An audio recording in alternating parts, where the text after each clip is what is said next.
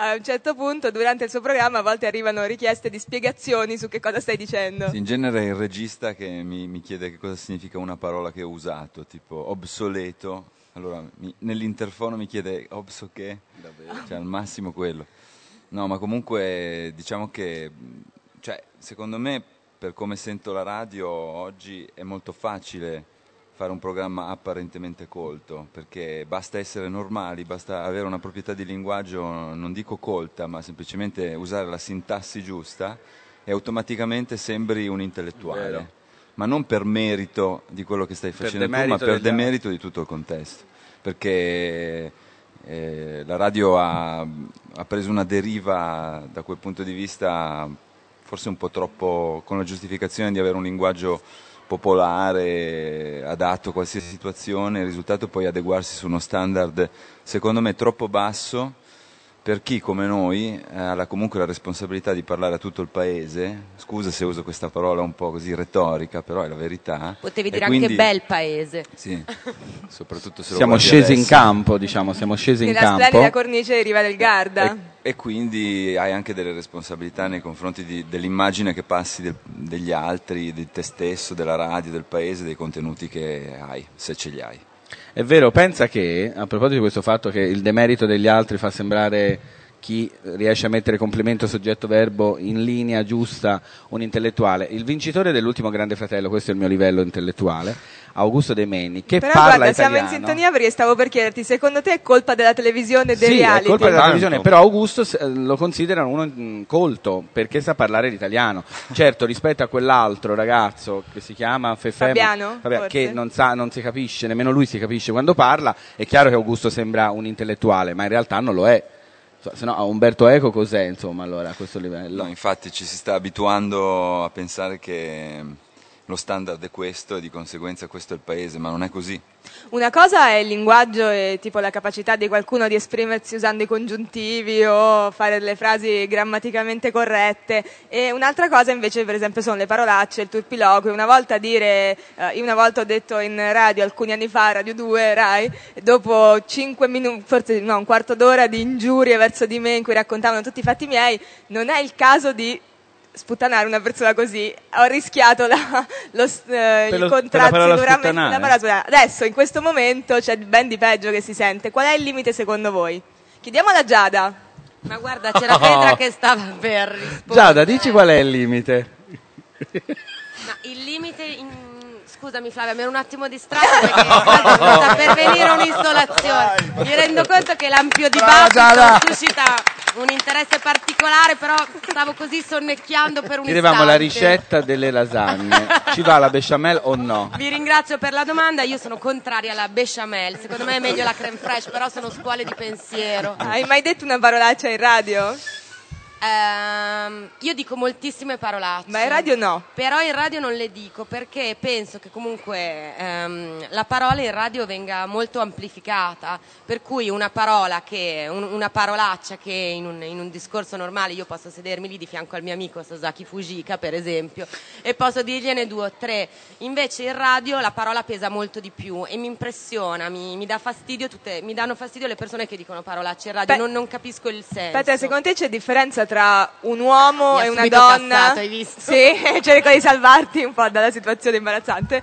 E tra un uomo e una donna che dice una parolaccia radiofonicamente Mm, parlando. No, secondo me no, e ti dico il limite secondo me è il buon gusto personale. Ci sono parolacce che ormai forse passano un po' nell'uso comune, cioè se dico ma sì questo, questo era veramente uno figo, boh, secondo me sentirlo in radio non, non stona, non dà fastidio. Fa parte del linguaggio Fa parlato, parte un po' no? del linguaggio, del linguaggio che, che usano i ragazzi, che usiamo tutti i giorni. Anch'io sono una che fuori onda tende purtroppo a dirne molte, molte di più. Quando, quando faccio questo lavoro mi censuro abbastanza.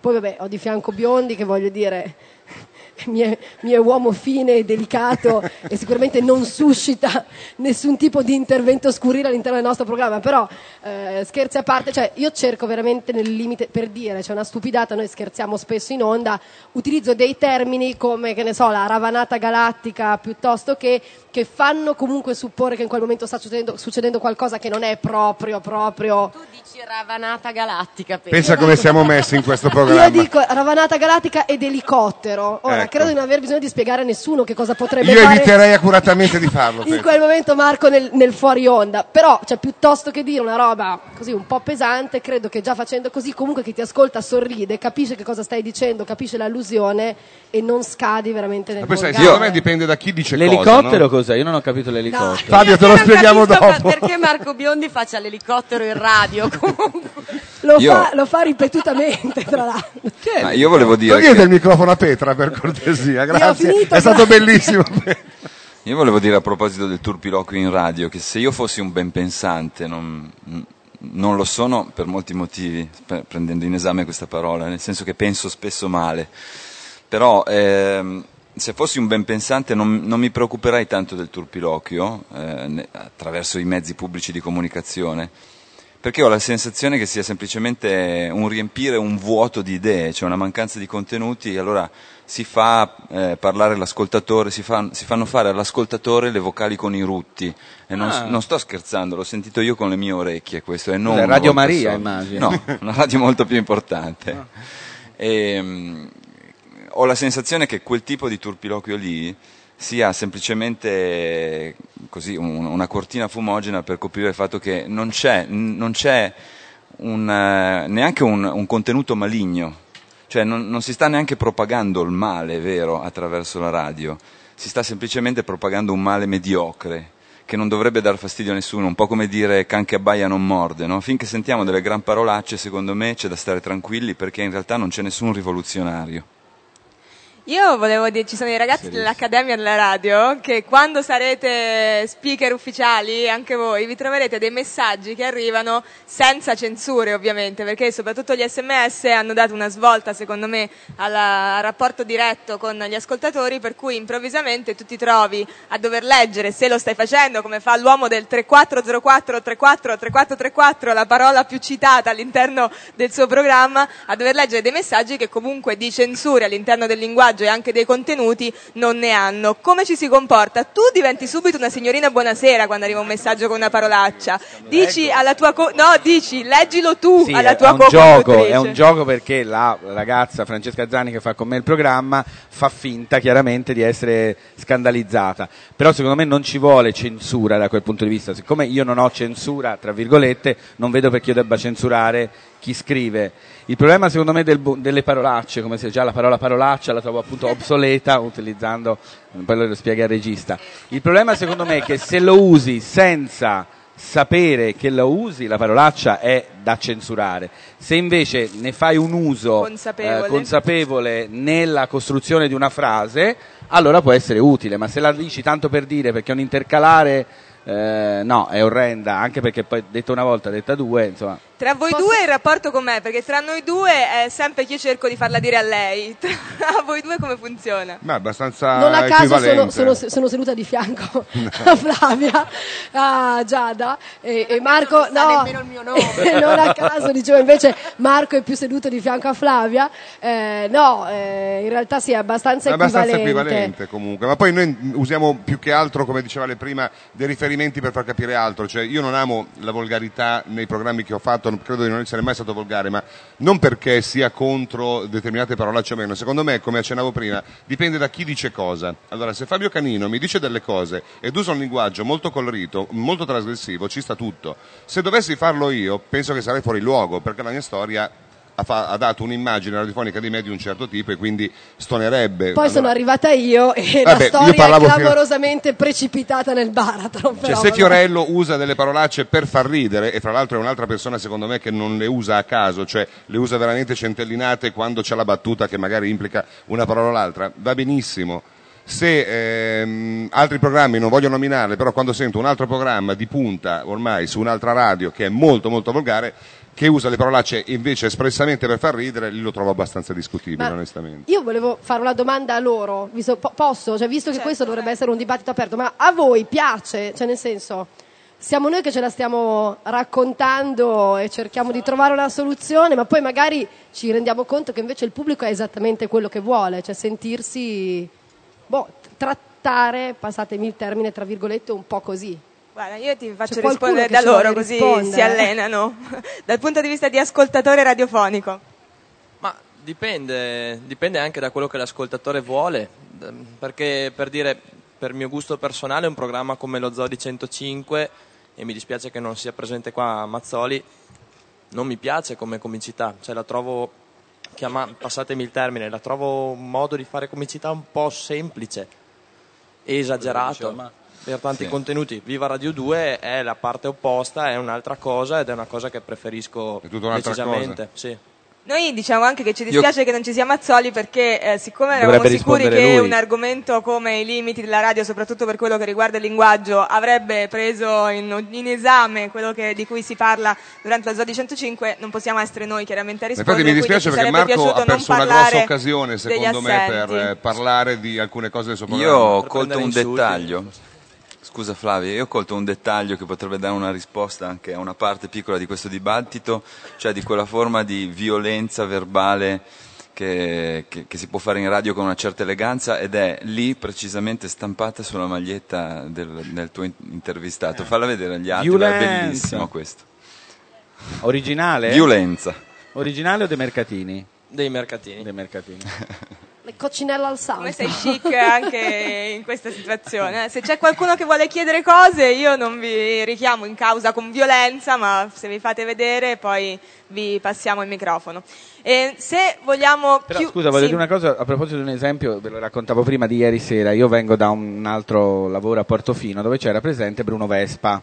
Ora, su Bruno Vespa, secondo me non è volgarità offenderlo, anzi è un, un diritto, un diritto civile di chiunque lo trova davanti e gli può dire qualunque cosa. È anche uno sfogo, credo che nella psicoanalisi aiuti. D'altronde fa del servizio pubblico. Fa del servizio quindi- pubblico e come pubblico noi usiamo questo servizio. E c'era un comico, di cui non farò il nome, che ieri sera a questa serata ha sconvolto tutti perché era particolarmente volgare, veramente volgare. Anche a me ha fatto effetto. Facci un esempio. No, pensa. Ti vergogni di fare No, l'esempio? Non me lo ricordo, Era sono messo andato ma- a letto alle Ah, ecco. L'unica cosa che mi è molto piaciuta è che ha visto a un certo punto che in prima fila c'era Bruno Vespa e gli ha detto e tu minchione che ci fai qua?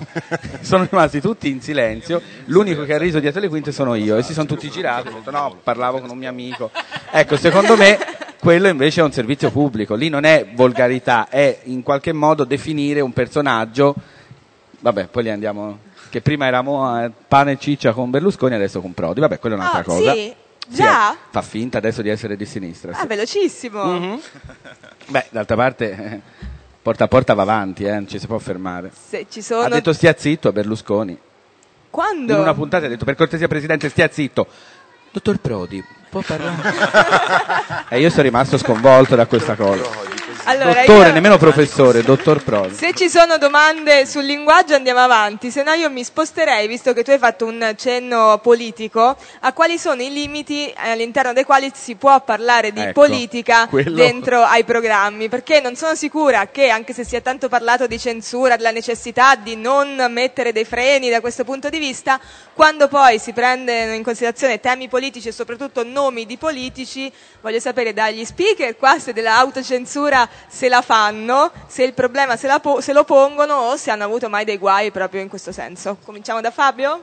Allora, chiaramente quello è il mio tallone d'Achille, nel senso che eh, purtroppo, e dico purtroppo perché non è giusto, me ne rendo conto, ma non mi censuro, nel senso che io dico quello che penso spesso e volentieri.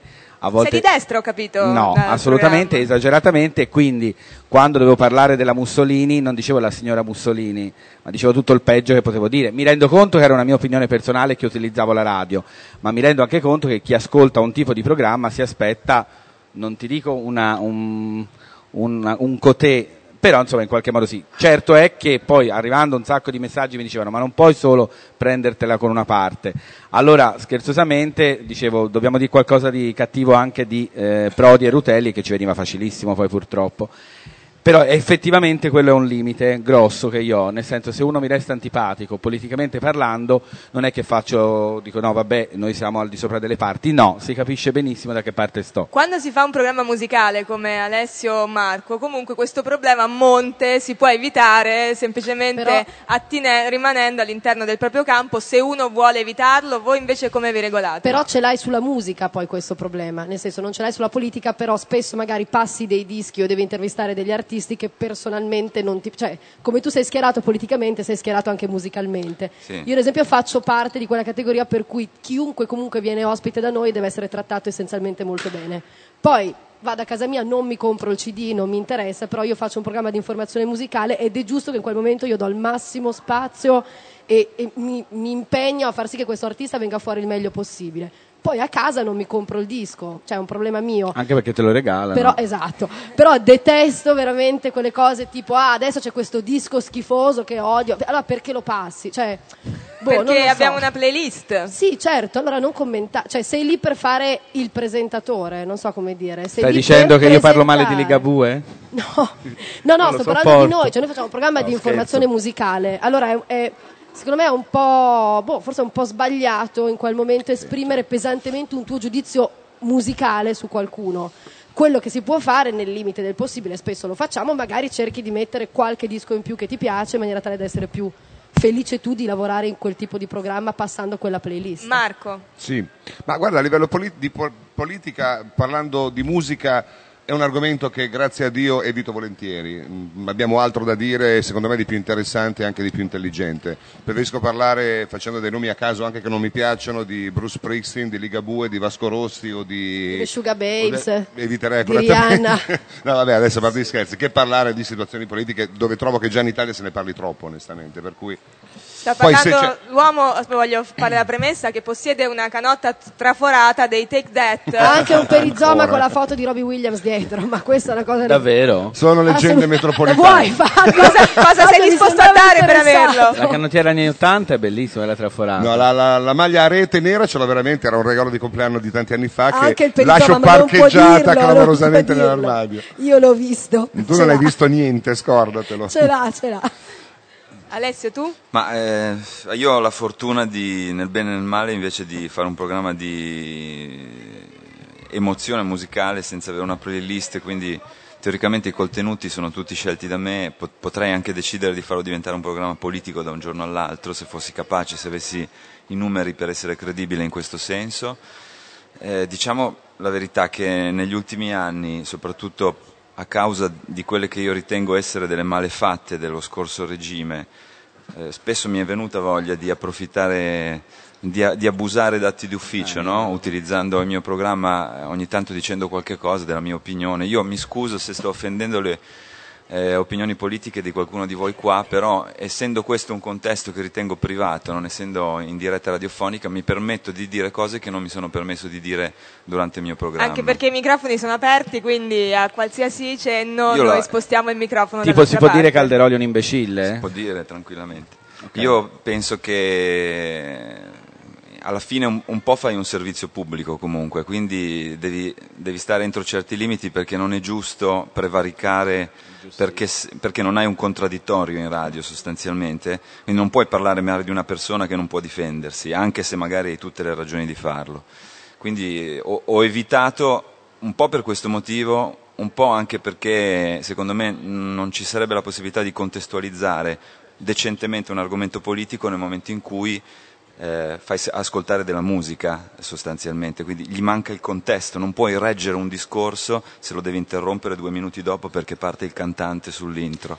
Però credo anche un'altra cosa, che si possa fare, eh, che si possano esprimere delle posizioni politiche, quindi anche delle critiche, eh, scegliendo la qualità di quello che stai facendo in radio, cioè alla fine tutto è politico, è un concetto un po' vecchio questo, no? un concetto degli anni 70, però io credo tuttora valido, cioè se tu eh, in qualche modo induci la gente a- ad avere una, una capacità di analisi critica anche nei confronti della cultura musicale, hai fatto un gesto politico che è forse anche meglio che avere per ore e ore ed ore parlato male di quelli che ti stanno sul culo politicamente parlando.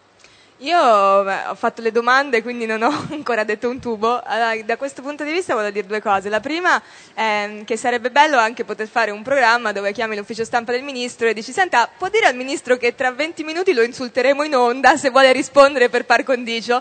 Non credo che poi il programma potrebbe mai andare in onda, oppure ancora non ho mai ascoltato una roba del genere. E poi volevo dire un'altra cosa, che io all'inizio avevo molta, mh, molto timore riverenziale no, nei confronti della politica, forse perché anche anche dieci anni fa era un po' diversa la situazione rispetto adesso, però avevo una sorta di timore riverenziale. Andando avanti, cominciando ogni tanto a parlare dei politici o affrontando argomenti politici, una battuta di qua, una di là, ti abitui un po', cioè ti Non sembra... piangere, però. No.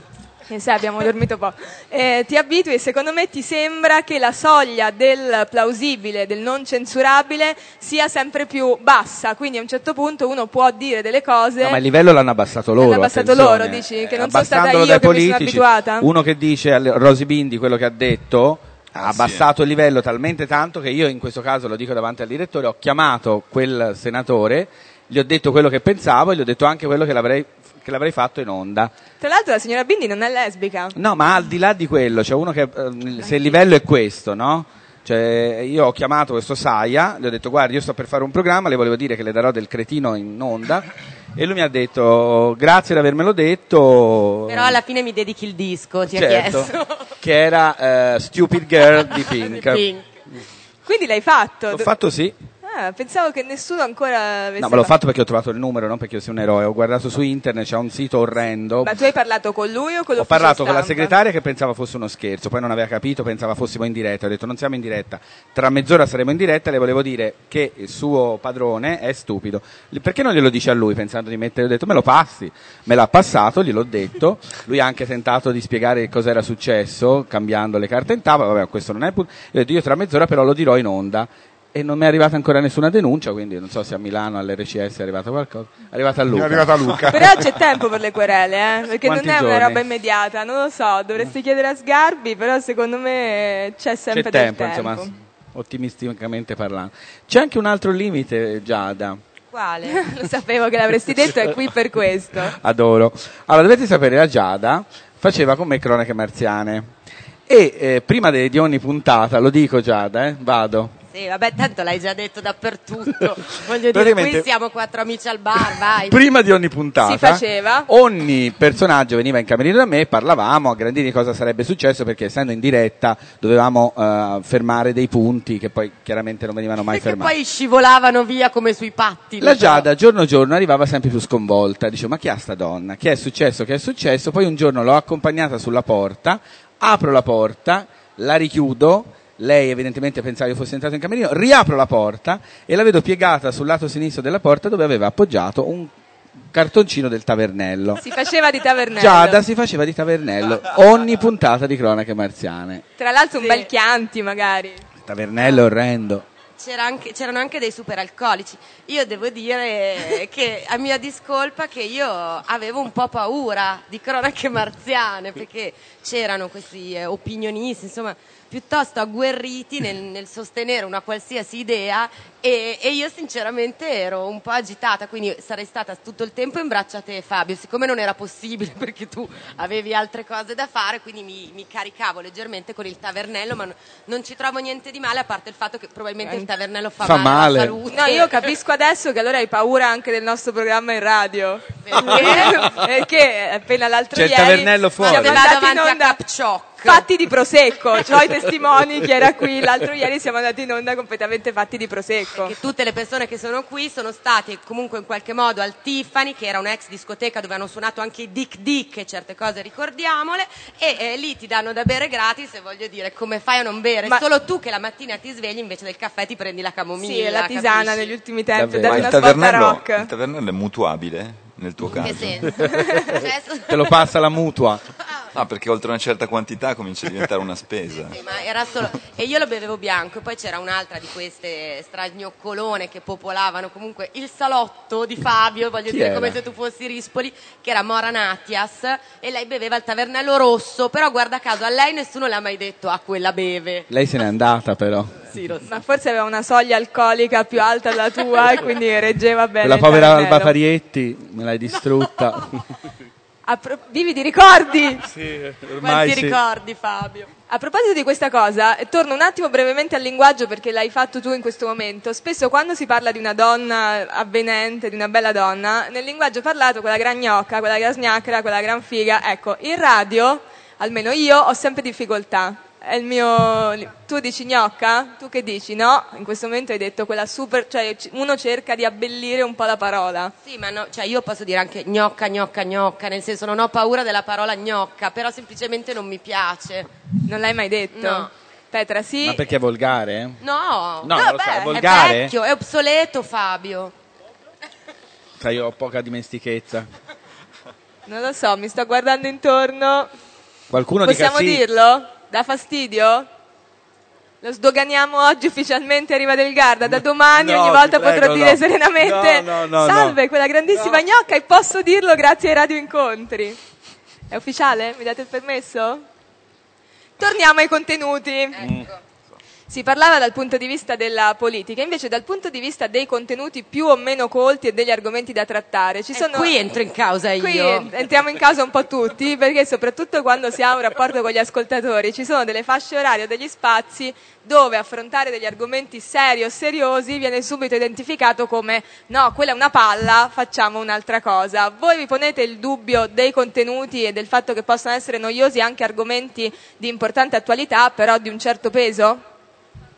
Eh sì, penso di sì, penso che chiunque nel proprio programma voglia sempre avere, non dico programmi alla portata di tutti perché si scadrebbe ulteriormente, però una- un'alternanza di argomenti interessanti, eh, magari a volte più frivoli, magari a volte più eh, concreti a livello di contenuto. Se noi dovessimo fare due ore di playlist eh, parlando delle nostre pippe mentali, scusate la parola mentali, ehm, a livello musicale, di ciò che ci piace, di ciò che è figo, eccetera, eccetera, diventeremo probabilmente un programma palloso. Faremo un intero programma sui Pink Floyd, probabilmente sui Simple Mind. su- Sì, no, ok, cerchiamo di dare un'alternanza. Allora, trattiamo anche cose molto serie, trattiamo eh, il David Gilmour della situazione che mm, annuncia tutte le problematiche dei Pink Floyd, eccetera, eccetera, e va contro i Rolling Stones per dire una cosa comunque neanche tanto seriosa, tutto sommato, ad altre cose un po' più serie dove cerchiamo di spiegare al nostro pubblico più giovane quella che è stata anche la storia della musica, cioè oggi per un giovane di 20 anni è molto difficile spiegare chi erano i Clash.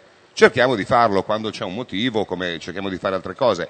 Cerchiamo ovviamente subito dopo di fare una cosa un po' più tranquilla, anche divertente magari, per dare un'alternanza e creare un equilibrio che possa non rendere palloso il programma. Ma infatti poi io spesso aggiungo Pete Doherty con Kate Moss, piuttosto che tutta una serie di gossip che Marco puntualmente mi cassa, però poi fine Britney Spears con suo marito che fa Popo Zao, insomma tutte queste Ma cose. sai, essendo in due è anche più facile. musicale. Essendo in due è anche più facile perché ehm, con Petra, essendo anche due caratteri diversi, no? avendo degli interessi anche La diversi. cialtrona la faccio io, è No, molto no, facile. essendo uomo e donna, c'è, c'è comunque il doppio punto della situazione, cioè c'è il punto di vista mio, eh, magari quello più eh, sulla, sulla musica, più dentro le cose storiche attuali della musica, e c'è l'occhio femminile suo di una che comunque ama molto il gossip, che io per esempio detesto. Quindi mettendoci insieme si riesce secondo me a trovare un buon equilibrio. Gossip musicale, eh, sempre, chiaramente. Ah, io credo di Mi essere spiace invece... che ti sia tolto il cappellino, ti stava benissimo il nostro cappellino di Play Radio. Eh, ma ogni tanto fa caldo. È il contratto quel che ha dall'altra parte, che non gli permette. Esatto.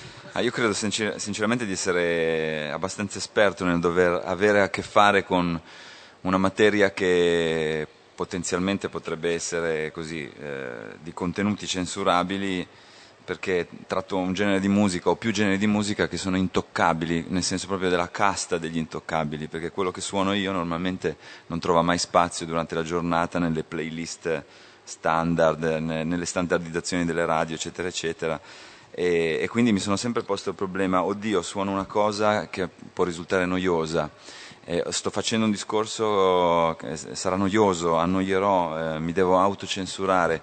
Alla fine mh, sono abituato a convivere con, eh, con questo tipo di problema e ho scoperto una cosa, che anche la proposta apparentemente di nicchia, un pseudo intellettuale, eccetera, eccetera, comunque passa nell'indifferenza generale soprattutto se si tratta di riferirsi a pubblici che non sono quelli che sono preparati ad ascoltare quel tipo di cose. Cioè, così come eh, dire una parolaccia per radio o far fare le vocali agli ascoltatori con i rutti, scusate se insisto su questa cosa, ma secondo me questo è un punto fermo della cultura italiana, cioè quello che io ho sentito in radio quel giorno lì rappresenta proprio um, Radio DJ. E, cioè, aspetto, aspetto forse un ultimo limite che sia defecare in pubblico, magari in televisione, che secondo me stabilirà un ulteriore limite a, a quello che si può fare di- di- in televisione.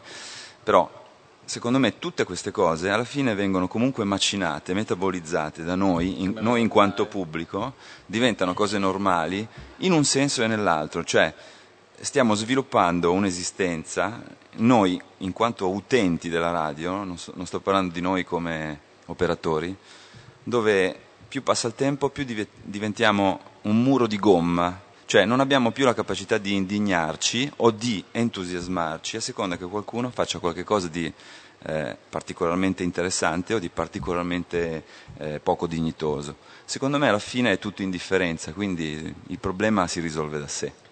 Io volevo dire una cosa, io sono d'accordissimo con te. È vero anche che quello che viene definito, ora parliamo di radio, quindi parliamo di radio trash o televisione trash, siccome sono stato spesso accusato di questo, secondo me eh, il trash in generale, molti nemmeno sanno che cos'è, parlo dei giornalisti che trattano l'argomento, il trash è l'emulazione fallita di un modello. Quindi se questa emulazione fallita è dichiarata, è lampante, è critica, chiaro, sta nel modo in cui si fa quindi il contenuto, secondo me, può essere a volte anche più basso, se è dichiaratamente basso per spiegare delle cose. Io, per esempio, facendo un programma che parla di televisione, tanto alto non potrà mai essere. È vero che io mi diverto molto a parlare di Paris Hilton, di Loredana Leciso che mi dà grandissime soddisfazioni con le sue canzoni Si vive una volta sola, però è anche vero che poi eh, con lo stesso modo di fare, perché io sono uno, nel senso sono fatto così, nel bene e nel male. Quindi come tratto la Leciso, tratto, per esempio mi viene in mente due giorni fa abbiamo parlato di un programma eh, che andava su Sky dove c'è stato l'incontro tra una, una bestia di Satana e il padre di uno dei ragazzi uccisi è chiaro che sono sempre io, quello che mezz'ora fa, mezz'ora prima parlava di Paris Hilton, dopo deve parlare di questa cosa. Secondo me tutto sta nel come affronti l'argomento, come il contenuto viene posto. Se ti conoscono, sanno che puoi parlare di una cosa e di un'altra. Sì, ma io sono forse di un parere anche più estremista, cioè secondo me la, la televisione o la radio trash meritano soltanto veramente in questo caso dell'indifferenza, cioè anche se con tutte le buone intenzioni del mondo tu cerchi di fare una critica costruttiva a quel tipo di televisione lì o a quel tipo di radio lì, alla fine non fai altro che portare acqua a quel mulino. Eh, l'unica, eh, l'unica, via di fuga che abbiamo dalla degenerazione totale dei, di questi tempi è non guardare più quella televisione lì e non ascoltare più quel tipo di radio lì. Ma può e neanche parlarne No, Dici che può succedere? No, no, siamo finiti. Che siamo tutti d'accordo. Scusate se getto questa poi... ondata di positività. Sì, ma non sarebbe... Pubblico, secondo me non c'è, non c'è salvezza. Non, Come non direbbe be- eh, Dovremmo Rispoli, cambiare noi personalmente. Belle parole, private. direbbe Rispoli. Poi in realtà questi programmi fanno degli ascolti altissimi, quindi è inutile.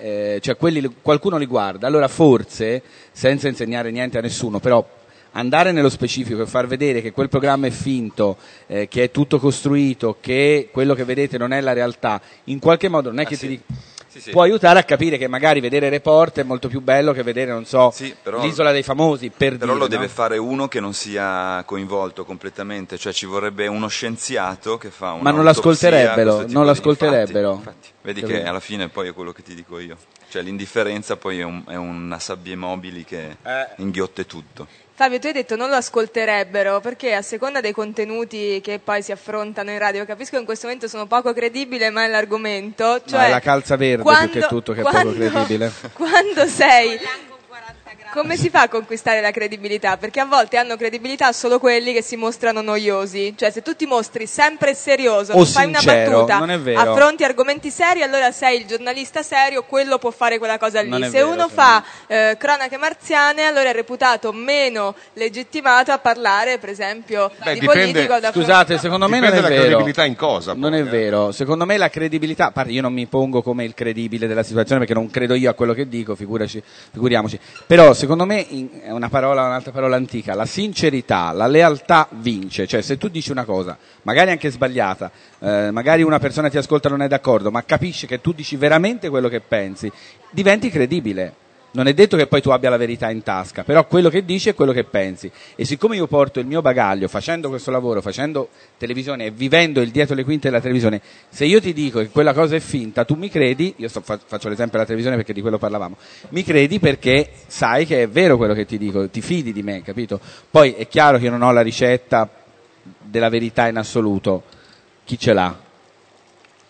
Io non guardare me.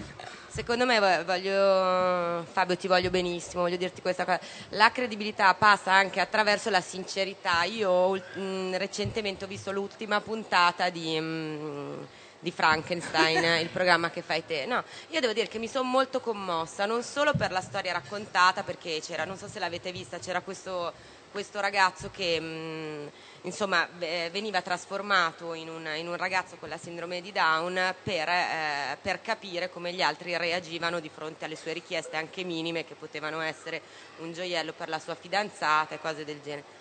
E io invece mh, mm, ho, ho, trovato, cioè, ho trovato molto sensibile in quel contesto e mi è piaciuto molto che lo facessi te capisci? Secondo me il messaggio è arrivato molto di più, era, era molto immediato comprendere le difficoltà oppure eh, il fatto che una persona fosse più o meno impacciata, desiderosa di aiutare questa persona, ma ne avesse in qualche modo paura, paura del fatto di non, di non, sapere agire correttamente. E il fatto che tu moderassi, con molta grazia l'hai fatto, fa, eh, questa cosa, secondo me dava ancora maggiore credibilità alla cosa, perché tu non saresti stato il personaggio deputato per farlo. Abbiamo un po' di tavernello. grazie, no, grazie, grazie. Sì, però eh, è, è, vero, è vero anche che, come diceva Alessio, che ora noi facciamo l'esempio della televisione perché, ahimè, prende una grande parte della mia vita. Però insomma, qualunque argomento si tratti, tornando alla politica, alla religione, e la religione è uno degli argomenti in cui eh, chiaramente meno si parla o meno si, si, si, dovrebbe parlare, molti pensano se ne dovrebbe parlare poco. Invece secondo me parlarne non è detto eh, che sia in qualche modo squalificare un argomento, il parlarne. No?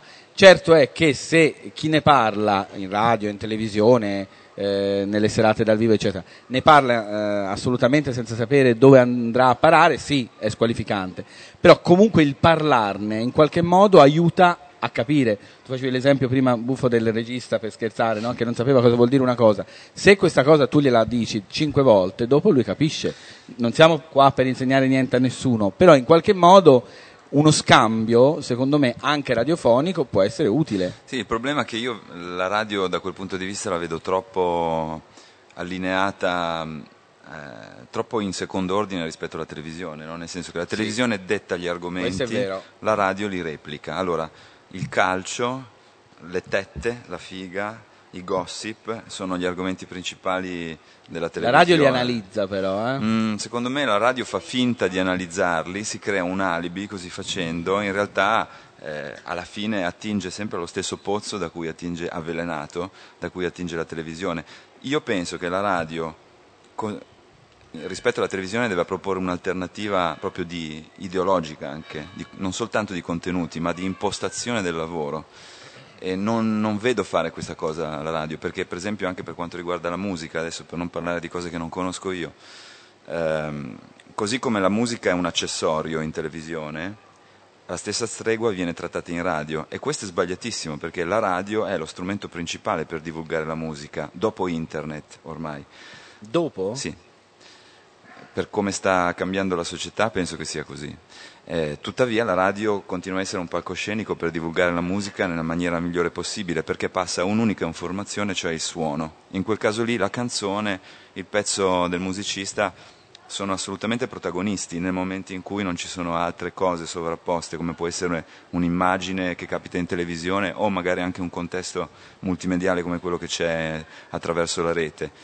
Eh, di fronte a questa ricchezza la radio non, non, fa tesoro di questo suo enorme potere, secondo me per esempio eh, diversificando la proposta musicale, approfondendo la conoscenza del suono, della musica, del linguaggio musicale, ma si adegua a quelli che sono gli standard in qualche modo imposti indirettamente dalla televisione, cioè vengono trasmessi pezzi che sono soltanto di cantanti riconoscibili perché visti in televisione, perché mariti o mogli o fidanzate di qualcun altro che comunque fa qualcosa di importante in televisione, a prescindere dalla musica che fanno. La radio ha abdicato, secondo me, al suo ruolo principe o reale e non, ha, eh, non, si mette neanche in lizza, cioè non sta facendo, non dico che bisogna fare la guerra alla televisione, ma perlomeno proporre delle cose diverse. Allora complimenti me... a Play Radio, scusate, perché io molta della musica che sento a Play Radio mi chiedo spesso, ma chi è questo? Perché in televisione non l'ho visto. No, questo è vero. Quindi complimenti.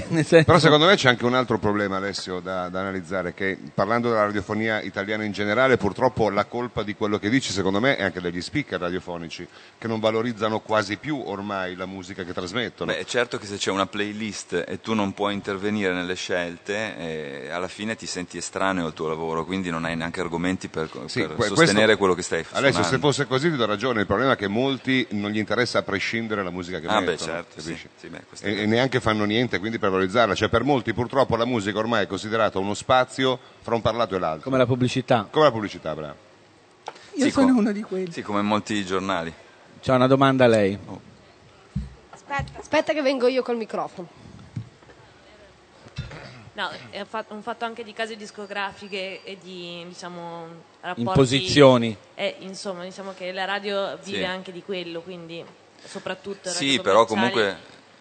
Dovrebbero soltanto convincersi le maggiori radio che sicuramente se mettono altra musica va Sì, bene sì. uguale, perché il parlato non credo che sia proprio tra un parlato e l'altro, perché il parlato no, viene infatti. sempre più valorizzato in questo punto, in questo periodo almeno. Sai che però credo meno, questo fatto delle case discografiche, ero convinto Anche che ogni secondo me- canzone si mandasse in onda fosse... Invece ho scoperto che non è così, cioè che c'è, c'è anche proprio il gusto di chi sceglie la musica, che è il Sì, music io conf- confermo quello che dice Fabio, cioè la casa discografica non...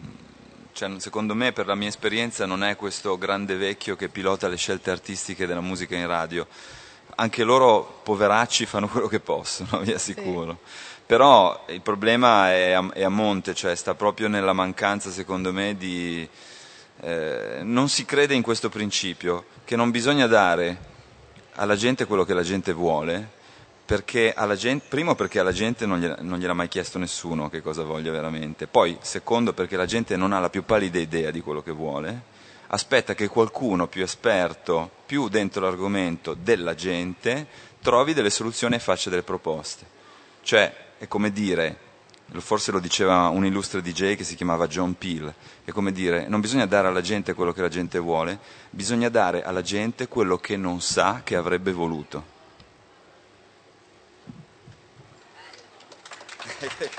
Beh, per John Peel più che altro.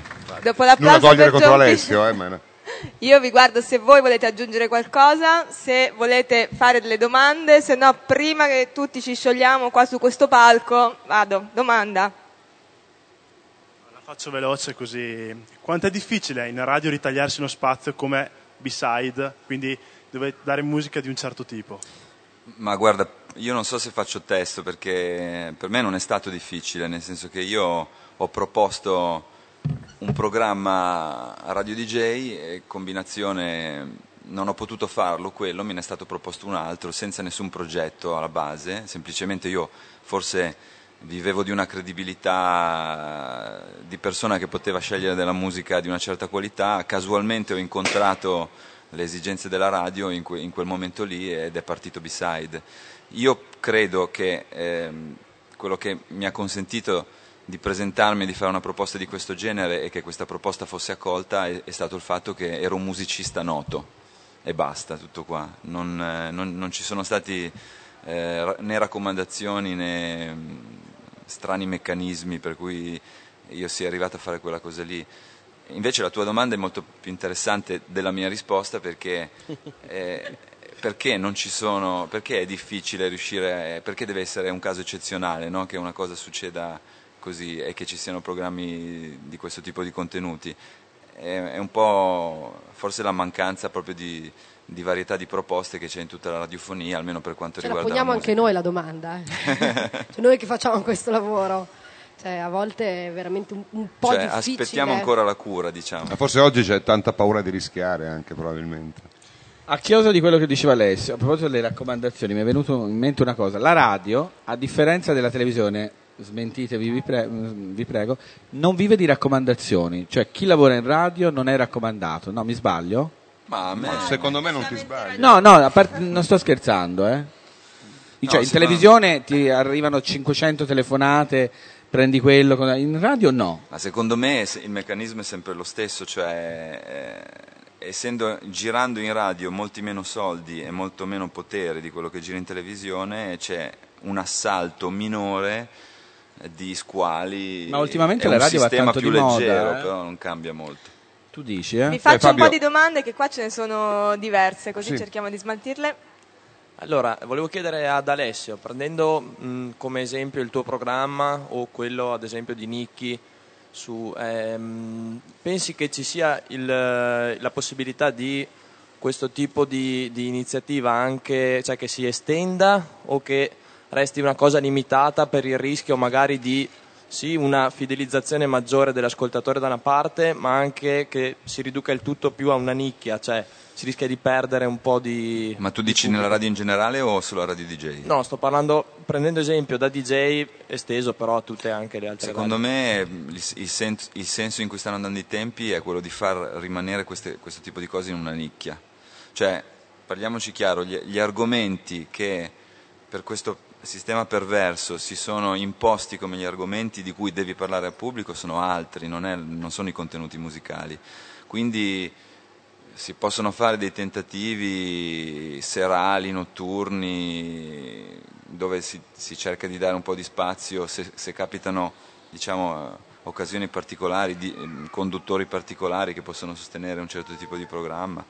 Ma la, la direzione della radio va verso la chiacchiera, non verso la musica, comunque.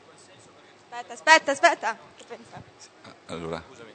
Dicevo nicchia anche in quel senso perché mh, la maggior parte dei programmi di quel tipo comunque trovano spazio nel, eh, Sì. nel palinsesto notturno. Ma guarda, ehm, bisognerebbe, fate, fate un piccolo esperimento, andate sul sito della BBC, Radio One, no, la- il canale principale, e guardate i programmi musicali che fanno loro.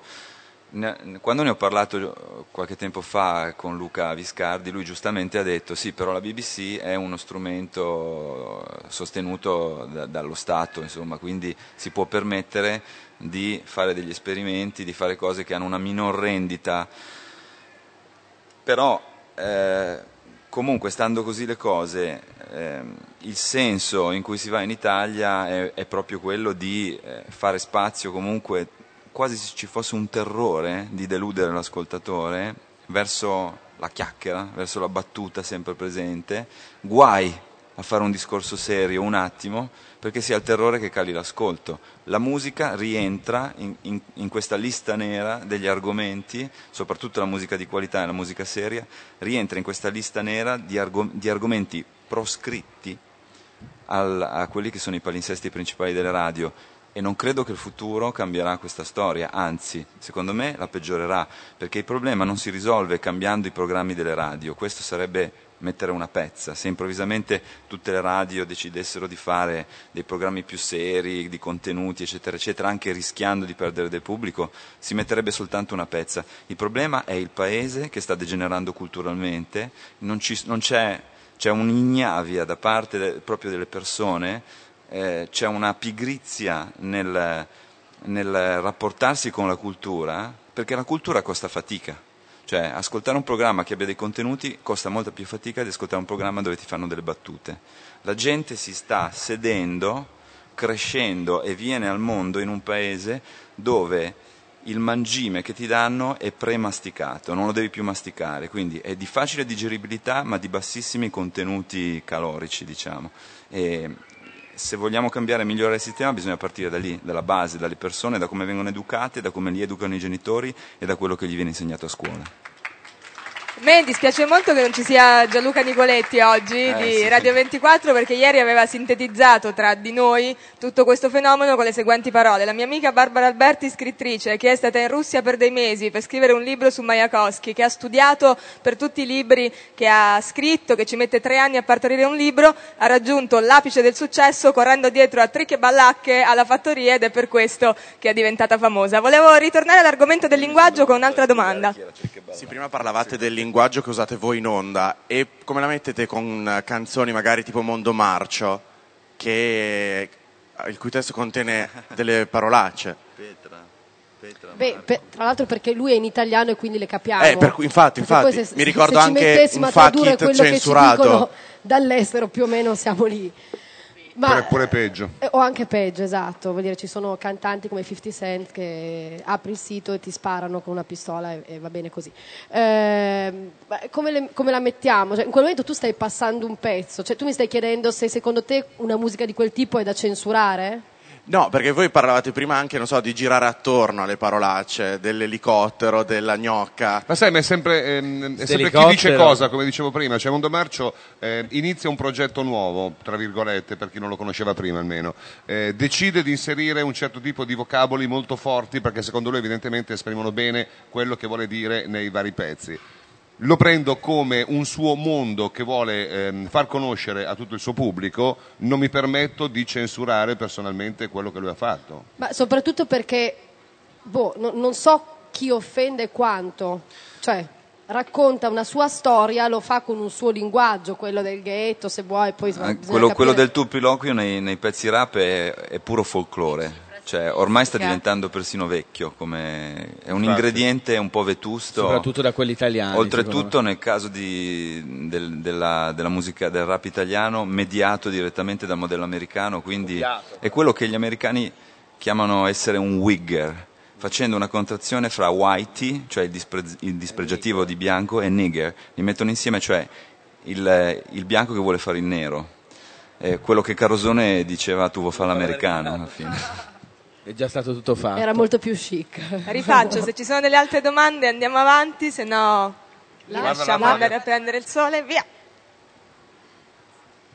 Buongiorno a tutti, io ho una curiosità. Prima Canino faceva l'esempio del eh, direttore che in- con l'interfono ti prendi la responsabilità di quello che dice.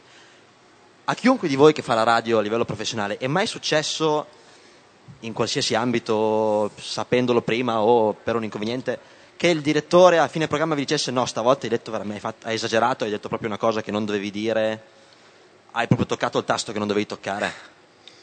No, non mi No. sembra. A me no, Non però è successo che alla fine mi abbiano segato il programma senza avvisare. Non è stato il direttore Luca Viscardi che non rompe mai le scatole, devo dire. Anzi, ogni tanto arriva e dice vabbè, tanto le querele le prendo io. No, a No. me non, non è mai capitato. Anzi, addirittura io dallo stand Fiat del Motor Show, dove eravamo un play radio, parlavo di Lapo e della sua esperienza, quindi credo lì abbiamo toccato il mare. C'erano tutti i dirigenti Fiat intorno, parlavo di Martina Stella che tra parentesi è molto depressa, ve lo dico così, la butto lì. Fabio, c'è una domanda per te, giornata. scusami, direttore Luca Viscardi. In quel caso sono stato molto bravo a filtrare perché a me di cose ne hanno dette invece. non è arrivato niente a me. Vi guardo ancora. Chiudiamo? Eccola qua. Che dico a mia figlia? No, pensavo. No, non è mia figlia. Ah, no? No, è mia sorella. Davvero? L'ho trovato, vabbè. Ehm, sì, vabbè. Una domanda per Alessio. Parlavi prima della BBC, di Radio One e della proposta, però stiamo parlando di un servizio pubblico inglese. Quindi la mia domanda è, eh, vabbè, tu lavori per una radio commerciale, però secondo te il ruolo della RAI, eh, che tipo di ruolo dovrebbe avere rispetto appunto al discorso BBC, quindi di informazione Mm. e divulgazione anche da un punto di vista più, tra virgolette, giovane, se sai cosa intendo?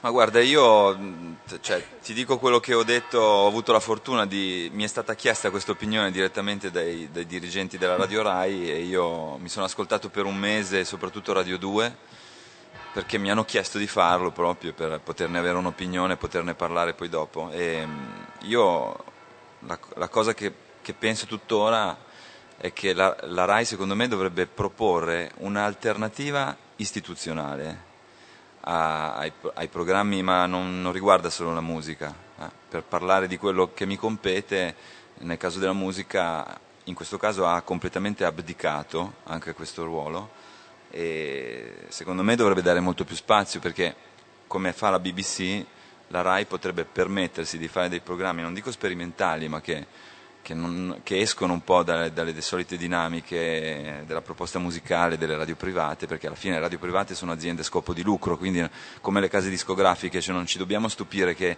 il- il- l'obiettivo finale sia quello comunque perlomeno di non andare in perdita. Però dal punto di vista invece di un organo istituzionale come la RAI, secondo me c'è il dovere di mantenere dei programmi perché sono dei fari culturali, magari della musica o di altre cose, a prescindere dal tipo di ascolto, cioè la RAI deve educare all'ascolto. Purtroppo in Italia succede spesso che con questo alibi che lo dobbiamo fare si mantengono in piedi co- cose che costano moltissimo e che levano risorse, che non funzionano e levano risorse a cose che non dovrebbero funzionare ma perché devono rimanere come dei bastioni della cultura. E alla fine tutto finisce in questo marasma in cui si decide di rincorrere la stessa battaglia sullo stesso campo delle radio private, chiamiamole private, insomma delle grandi signorie che adesso governano l'Italia, ma ehm, comunque è sbagliato, secondo me il modello giusto è quello della BBC.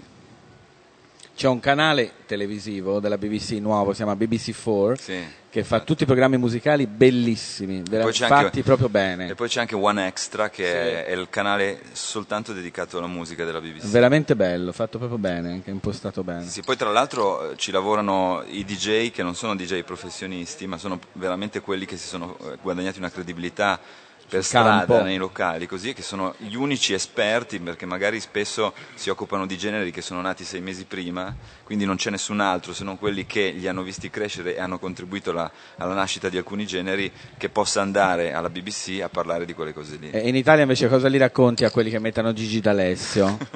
per me è un mistero, sono sicuro che qua ci sono dei fan di Gigi D'Alessio, sono sicuro perché è il mistero Gigi D'Alessio. Perché? Ma C'è qua- un fan di Gigi D'Alessio, per favore, se alza la mano, non è un'accusa, eh, che mi spiega perché... Eh, mi spiega perché, Vado. perché le piace Gigi D'Alessio, scusi? Ma non è, non è polemico. poi ci puoi intonare anche un ritornello. No, no, no, no, senza ritornello. Mi spieghi No, per solo quale perché le ragione? piace, veramente, non sto scherzando. Ripeto, mi piace come cantante, mi piace tutto. E sono gusti, altrimenti Ecco. non venderebbe Gigi D'Alessio. Allora, c'è un'altra domanda. Sarà perché si chiama Gigi?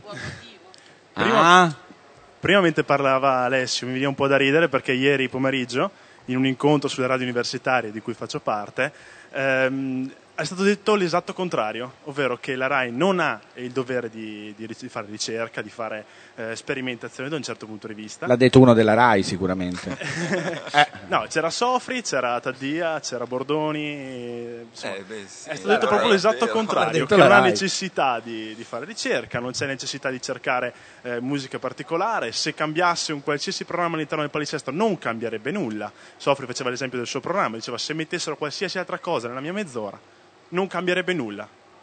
Beh, però cioè, non te l'ha detto un direttore, no? te, l'hanno, te l'hanno detto i DJ coinvolti, quindi è una- un'opinione legittima. approfondisco leggermente perché ero presente al medesimo dibattito. La questione è che, come dicevi tu Alessio prima, la RAI si è messa nelle condizioni di concorrere nel medesimo mercato nel quale lavorano le radio commerciali. Allora, come è stato detto anche dal direttore di, eh, non mi ricordo il dibattito precedente, c'era il direttore di una RDL, ok. Eh, non bisogna prescindere dal fatto che eh, le radio sono una industria. Allora, se ci si toglie dal mercato, si corre il rischio di avere i timori, le paure che la cosa culturale o comunque che può interessare di meno alla famosa nicchia faccia perdere degli ascolti e quindi dei soldi e quindi si fallisca. Bene, il concetto è togliersi da quel mercato, ma non è possibile fare questo. In quest- finisco, in questi termini la cosa particolare la sta facendo la rete che tu hai citato prima.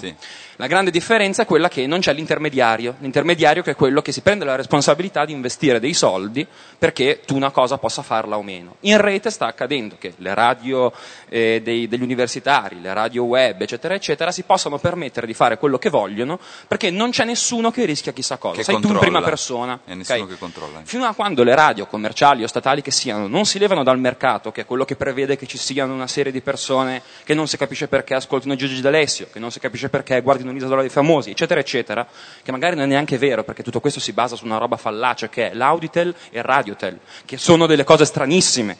Cioè si parla di percentuali, quando ti dicono il 70% degli italiani ha ascoltato l'isola dei famosi. No, 70% di quelli che hanno l'apparato e che sono davanti al televisore. Ce n'è tutta un'altra serie, come diceva Luca Sofri, che facevano l'amore, leggevano un libro, erano fuori al cinema. ok? Se rimani all'interno della- del, del mercato hai questo tipo di problemi. Quando vai fuori merca- dal mercato puoi permetterti di fare quello che vuoi. Non so fino a che punto le radio commerciali, così come la RAI, che si è messa in competizione perché doveva farlo, possano permettersi di togliersi dal Sì. mercato. Ne, ne parlo con una certa precauzione perché non sono un esperto, però la RAI è stata costretta, giustamente come dici tu, a scendere in questa battaglia perdente nei confronti del resto del sistema perché è dovuta andare a competere sullo stesso campo di battaglia di chi aveva armi più affilate di lei. È stata costretta, se storicamente parlando, questo processo è iniziato all'inizio degli anni Ottanta, quando hanno cominciato le, le grosse televisioni private, un grosso blocco di potere, cioè la Fininvest, ha talmente sbilanciato e dopato il mercato in questo senso che la RAI non si è potuta arroccare sulle sue posizioni e dire allora io comunque sono mantenuta dai soldi dello Stato, quindi continuo dritta per la mia strada. Cioè hanno dovuto frenare un crollo che ci sarebbe stato comunque perché il mondo intorno si stava sgretolando e stava cambiando. Però questo è successo anche perché noi non lo abbiamo impedito e continuiamo a non impedirlo, cioè di fronte alla prevaricazione del potere mediatico noi continuiamo a guardare quei programmi, continuiamo a levare forza a chi magari all'interno delle istituzioni vorrebbe fare qualcosa di diverso, il che è ancora tutto da dimostrare, però io continuo a sostenere che se vogliamo cambiare il mondo dobbiamo cominciare a cambiarlo dal nostro piccolo. Guarda, però scusate, eh, è vero questo fatto che la RAI non poteva competere, ma anche perché la RAI voleva gli stessi conduttori, per esempio, di Mediaset, che Mediaset li paga in un modo, la RAI non poteva pagarli in quel modo e quindi ha dovuto scendere sullo stesso campo. Certo. C'è un esempio, per esempio, televisivo, che è la 7, dove l'Auditel teoricamente non funziona perché programmi bellissimi tipo le invasioni barbariche, lo stesso Chiambretti fanno guardando l'Auditel il 3, il 4%, e invece tutti senti che l'hanno visto. Non è vero. Quindi c'è il modo di controbattere e, e controbilanciare questo mercato, chiamiamolo televisivo. È che ha meno spazio nei media, ma c'è, è come se c'è. E Ma perché, scu- scusami, Scusami, a conferma di quello che hai detto tu prima a proposito dei dati, no? e sono solo dati perché noi abbiamo questi parametri di riferimento, ti posso dire a livello musicale, ad esempio, le volte in cui riusciamo a passare un pezzo, ve- che ne so, un Wish You Were Here alle due e mezza del pomeriggio piuttosto che un pezzo di Battisti, sono le volte in cui ci arrivano nell'immediato 10 sms di persone che, non ringra- scrivono mai, quindi non fanno parte dello zoccolo, che ci dicono grazie. grazie, ho la pelle d'oca. Eh, infatti volevo chiudere il mio e la ragionamento è dicendo... allora perché non ti facciamo due ore di programma così? Il mio ragionamento è quello che, a prescindere dalle grandi percentuali che fanno funzionare un mercato che secondo me probabilmente non esiste, c'è tutto un altro blocco di persone che non vengono, passatemi il termine, cagate di striscio e che fa- darebbero i medesimi risultati probabilmente. Ma la domanda è, non vengono rilevate queste persone in questi, no, in non questi fanno- enormi probabilmente non ne fanno parte. Perché c'è, c'è un po', eh, con la scusa della, del, per esempio del- della- dell'appellarsi ai sondaggi, no? alla fine eh, c'è una sorta di tirannia della mediocrità, cioè non, eh, non si pensa che non si deve necessariamente assecondare quello che è un ipotetico individuato gusto del pubblico, ma si pensa comunque, si, si- si fa questa cosa, non si pensa di proporre delle- comunque qualcosa di diverso. Alla fine, secondo me, in questo modo il pubblico viene trattato come bestiame.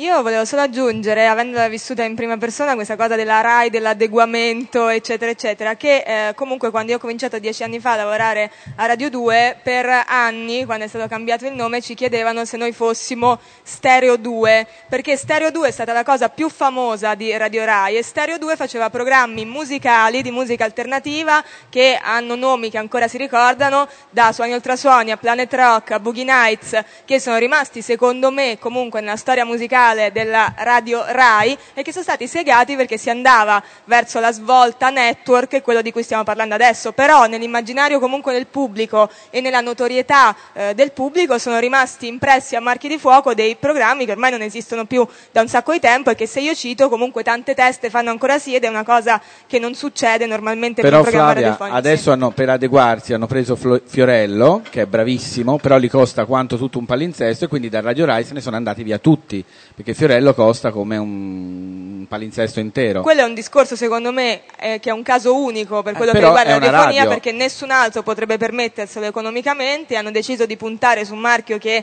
dopa comunque anche tutto quanto l'Audi Radio ed è un discorso ampio. Se volete centriamo, se no vediamo che cosa volete chiedere. No, volevo dire una criticità delle grandi radio. Alla fine, se uno guarda la TV e per caso a Sky, comunque può andare a vedersi anche documentari o cose del genere, se non gli piace la- sempre la solita musica. Però è veramente difficile trovare altra musica in radio che non sia un programma di sera molto tardi o cose del genere. La musica, ehm, cioè, se uno non ha un po' di orecchio, sembra che ascolti sempre la stessa radio. Cioè, bisogna veramente avere un po' di coraggio. Beh, Ormai eh, sai che in tante volte non è così però. Tante volte però non è così, è così all'orecchio, come dici tu, ma se poi analizzi, in realtà No, non è lo so, così. cioè- Il problema sai perché risulta questo? Perché la musica nuova oggi è tutta uguale. Di conseguenza tu cambi i dischi, ma il suono è sempre quello. Però se poi vai a analizzare i titoli, eh, Ma c'è anche tanta musica nuova che non viene assolutamente. Che non è così Ci diversa sono- tante volte però. Ci sono dei contenitori Sono una cantante, vuoi all'interno. il mio disco, ma ti dico, cioè, No, sono per ascoltatrice, quindi.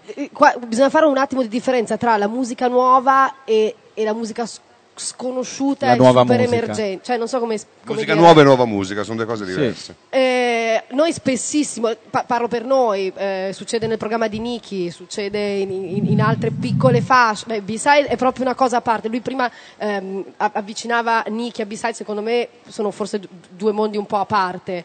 Eh, adesso Beh, fa sì. proprio un altro tipo di programmazione musicale. Sì, Niki sì. magari è un po' più vicino a quello che possiamo passare noi all'interno di playlist. Spesso quello che, che sentiamo da noi, poi alle 4 lo, lo senti comunque su DJ.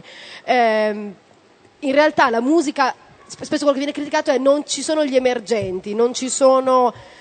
Arrivano quintalate di dischi nuovi, cioè veramente una, una quantità industriale e tu ti trovi in quella quantità industriale a dover scegliere comunque quello che puoi passare. Cioè magari a Quello, me quello più decente tante volte. Il problema è che c'è tanta musica nuova che viene prodotta dalle case discografiche che il 90% regolarmente viene buttato. È inascoltabile. Quindi probabilmente la selezione dovrebbe essere fatta a monte da chi produce i vari dischi. Forse penso che sia meglio produrne di meno e con più alta qualità. Guarda, io- arrivano onestamente tante schifezze. Io ho una soluzione che taglia la testa al toro, Marco. Secondo me bisogna anche evitare di rivolgersi alle case discografiche, perché comunque i loro limiti sono quelli. Bisogna- la assolutamente musica bisogna, tornare, bisogna andarla a cercare per strada. La strada adesso è la rete comunque. E allora così si bypassano tutti i problemi.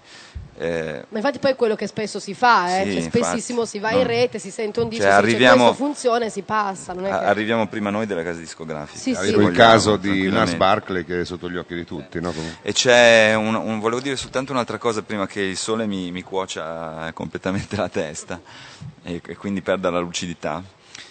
Eh, c'è un- tu parlavi delle minoranze, no? voi parlavate delle minoranze di ascoltatori che vengono comunque, non vengono considerati, non vengono cagati di striscio, giustamente diceva lui.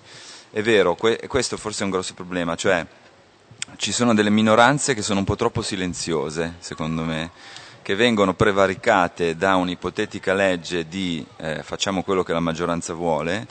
Io non, non ho mai creduto in questa legge, secondo me forse adesso è arrivato il momento per cui queste minoranze si facciano sentire e pretendano che i loro diritti vengano rispettati, perché se continuiamo con questo sistema si finirà per fare un unico monoprogramma, le case discografiche venderanno sempre meno dischi, produrranno sempre un unico, un unico pastone minestrone preconfezionato, perché, anche perché nessuno di quelli che protestano, di quelli che non si adeguano emotivamente a questa cosa, si è fatto sentire finora. A proposito di minoranze di ascoltatori, qualche anno fa su Radio 2 facevano Weekend Dance, Sì. che era un programma sullo stile di Essential Mix della BBC Sì. One. Sulla, scusa? Su... È un programma condotto da Fabio De Luca e Luca De Gennaro sullo stile della BBC One. Ed era un programma che in- invitava DJ internazionali e faceva anche te- sentire DJ set di un certo livello. Penso che in Italia questa musica abbia un suo mercato. Guarda, è esattamente quello che stavo dicendo prima perché Weekend Dance era lo scampolo superstite di quei programmi di cui parlavamo di Stereo 2 e a un certo punto semplicemente è stato chiuso perché non era più in linea con quello Beh, che guarda che è facendo. il format di programma che ha fatto la storia di Radio Italia Network prima che venisse autodistrutta. Eh, adesso però sulla- sulle radio nazionali non c'è un programma praticamente. Allora, tu hai, hai detto forse involontariamente hai detto una cosa che però è già il nocciolo della risposta, cioè hai detto abbia un mercato. Cioè, La mercato veri- no, però non è, non è uno sbaglio, è una cosa invece che ci indirizza su- sulla, sulla soluzione. Non è vero, non ha un mercato quella musica lì e di conseguenza non ha spazio nei- negli organi di divulgazione Tu dici nessuno la compra. Nessuno la compra. Però molti l'ascoltano. No, allora ha avuto un mercato Però, però aspetta, non è soltanto e non è soltanto la musica dance che non ha mercato, è tutta la musica che non ha mercato.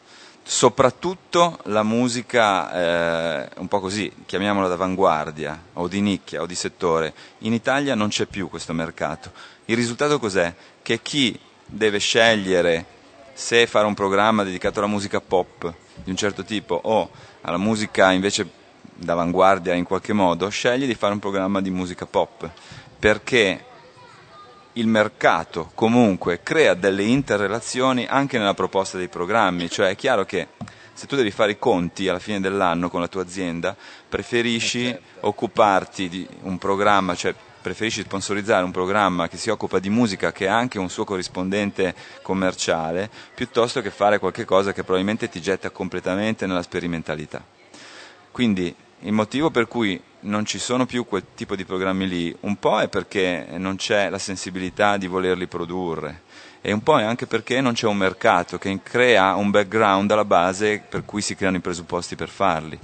Da, da questo punto di vista la rete è stata una grossa rivoluzione perché molta della musica non ha più mercato perché la gente la musica se la, scala, se la scarica a sbafo dalla rete io non voglio fare un discorso moralista, secondo me va benissimo che la gente se la scarichi a sbafo dalla rete, però nel momento in cui tu ti prendi una cosa gratis, gli devi portare il doppio del rispetto che se tu l'avessi comprata, perché non ci hai messo quel valore che ci mettevi una volta quando dovevi avere i soldi, andare in un negozio di dischi, chiedere il disco, farlo arrivare, faticare per averlo, di conseguenza gli aggiungevi un valore che poi era la cosa che prolungava la vita la musica. Adesso attaccarsi alla rete, scaricare in 30 secondi un pezzo senza pagarlo, significa anche impoverirlo del valore, perché dopo quando le cose le hai così facilmente non, non pensi neanche che abbiano un valore, no? tutto, è tutto gratis tanto.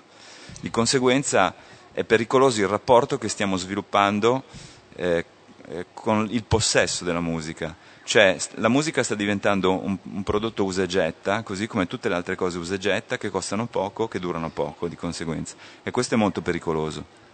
E la ragione per cui non c'è più mercato adesso si somma a, al fatto che comunque c'è la crisi della discografia, ma c'è anche un disamore verso la musica.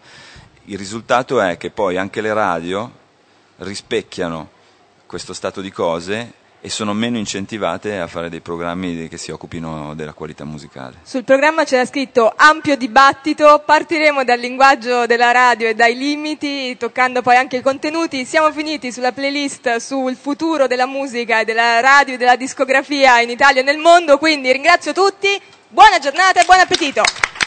Brava, brava, è chiusura.